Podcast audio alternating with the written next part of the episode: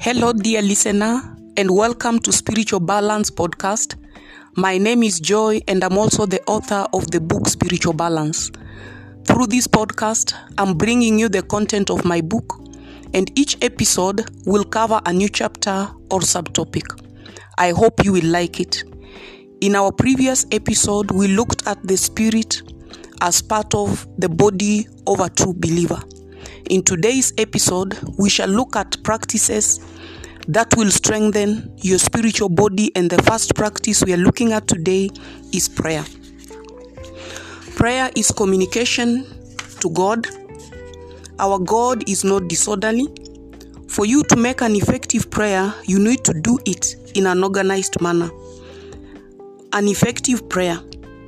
Prayer has three stages, namely repentance, thanksgiving, and making a request. When making your prayer request, do it with confidence. Your confidence needs to be built on the fact that God hears and answers prayers. There is nothing impossible to Him, and He gives His children what they ask. However, God does not just hear and answer any prayer, but an effective prayer. To make an effective prayer, you need to, number one, have direction. Make up your mind and be specific about what you exactly need from God. Your energy and faith need to be channeled to your prayer item. When you go to the hotel, you are given a menu. The menu has different types of food that can satisfy your hunger, but the waiter will be patient until you make an order of the specific type of food you need. This is the same thing with God.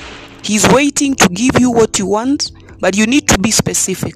For example, you cannot ask for a job, promotion, a new job, and a new business at the same time. What exactly do you need? Number two, accompany your prayer with biblical scriptures.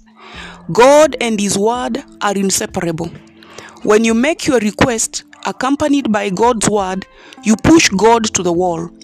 God does not lie and is true to His Word.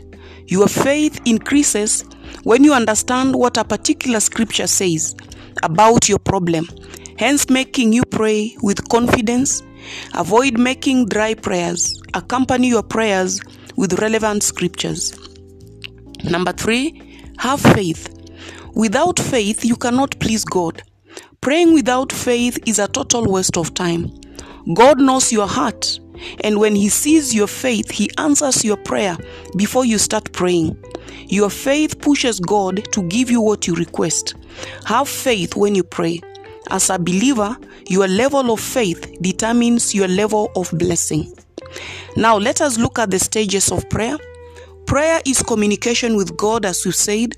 Our God does not love confusion, therefore, you need to be orderly when making your prayers. Know how to start and end your prayers. The word of God says in 1 Corinthians 14:33, "For God is not a God of disorder, but of peace, and as in all meetings of God's holy people." There are three stages of prayer, namely repentance, thanksgiving, and making a request. Let us start with repentance. None of us is holy, and if you claim you are, then you are deceiving yourself. Sin separates you from God. To restore your relationship with God, you need to repent your sins before making your requests.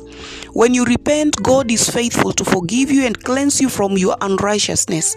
Have this confidence in Him when you repent. 1 John 1 8 says, If we claim we have no sin, we are only fooling ourselves and not living in the truth. Second stage is thanksgiving. Once you are done with repentance, think of the wonderful things God has done for you and your family and be thankful to Him. Like any loving father, God wants you to learn to be thankful. Lack of gratitude is a sign of pride and self centeredness. The Word of God says in Psalms 103 2 to, 2 to 4 Let all that I am praise the Lord. May I never forget the good things He does for me. He forgives all my sins and heals all my diseases. He redeems me from death and crowns me with love and tender mercies. Next stage is make your request. What is it that you desire? Ask God with confidence and do not limit yourself. God is faithful and He does not hold any good thing from His children when they ask. Do not assume that He knows what you need. He wants you to ask. You do not have because you have not asked. James 4 2 says, You want what you don't have, so you scheme and kill to get it. You are jealous of what others have, but you can't you cannot get it, so you fight and wage war to take it away from them. Yet you don't have what you want because you don't ask God for it. Every territory has ruling spirits. To be effective in prayer, identify the territorial spirits in that area and frustrate their plans over that area so that your prayers are not hindered. The presence of territorial spirits does not only hinder your prayers, but also frustrates your power of prayer. You become tired, unable to lift your hands, and unable to worship. So, as you pray, when casting out demons, command them where to go. If not directed where to go, they will always come back or enter somebody else. Also, cover yourself and your family with the blood of Jesus to shield you from counter attacks. An effective prayer changes situations, brings healing, deliverance, victory, among others. However, understand that before this prayer changes the situation of your life, it starts by changing you. So, how does prayer change you? Number one, prayer increases your faith. We discovered that for you to make an effective prayer, you need to accompany your prayer request with relevant biblical scriptures. One way God speaks to you is through His Word. The more you study His Word, the more He reveals Himself to you through His Word. Studying scriptures and relating them to your situation increases your faith. This boosts your confidence when you appear before God because you know that he is true to His word. Taking time to pray and accompanying your prayers with scriptures is an act of faith, and the more you do it, the more your faith grows. The word of God says in Romans 10:17, so faith comes from hearing, that is hearing the good news about Christ. Number 2, prayer increases your joy. Sometimes you can go before God heartbroken, but after prayer, you feel light because your anxieties have been cast to God. Our God is the Father of all comfort and heals the brokenhearted and binds up their wounds. In the presence of God, you experience the joy you cannot understand. This joy drives away fear, sorrow, anxiety, and hopelessness.